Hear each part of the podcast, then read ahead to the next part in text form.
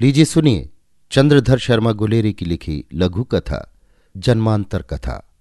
वाचन समीर गोस्वामी का है।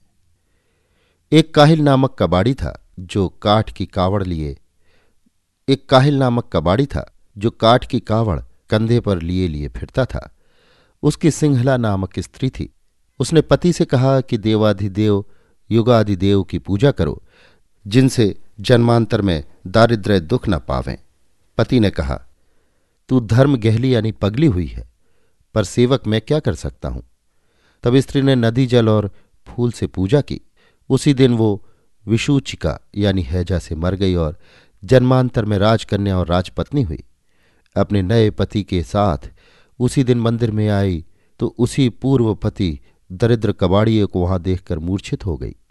उसी समय जाति स्मर, जिसे अपने पूर्व जन्म का हाल याद हो होकर उसने एक दोहे में कहा, जंगल की पत्ती और नदी का जल सुलभ था तो भी तू नहीं लाया।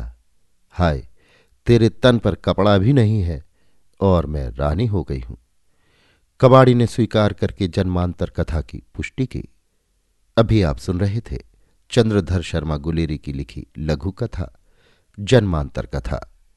वाचन समीर गोस्वामी कथा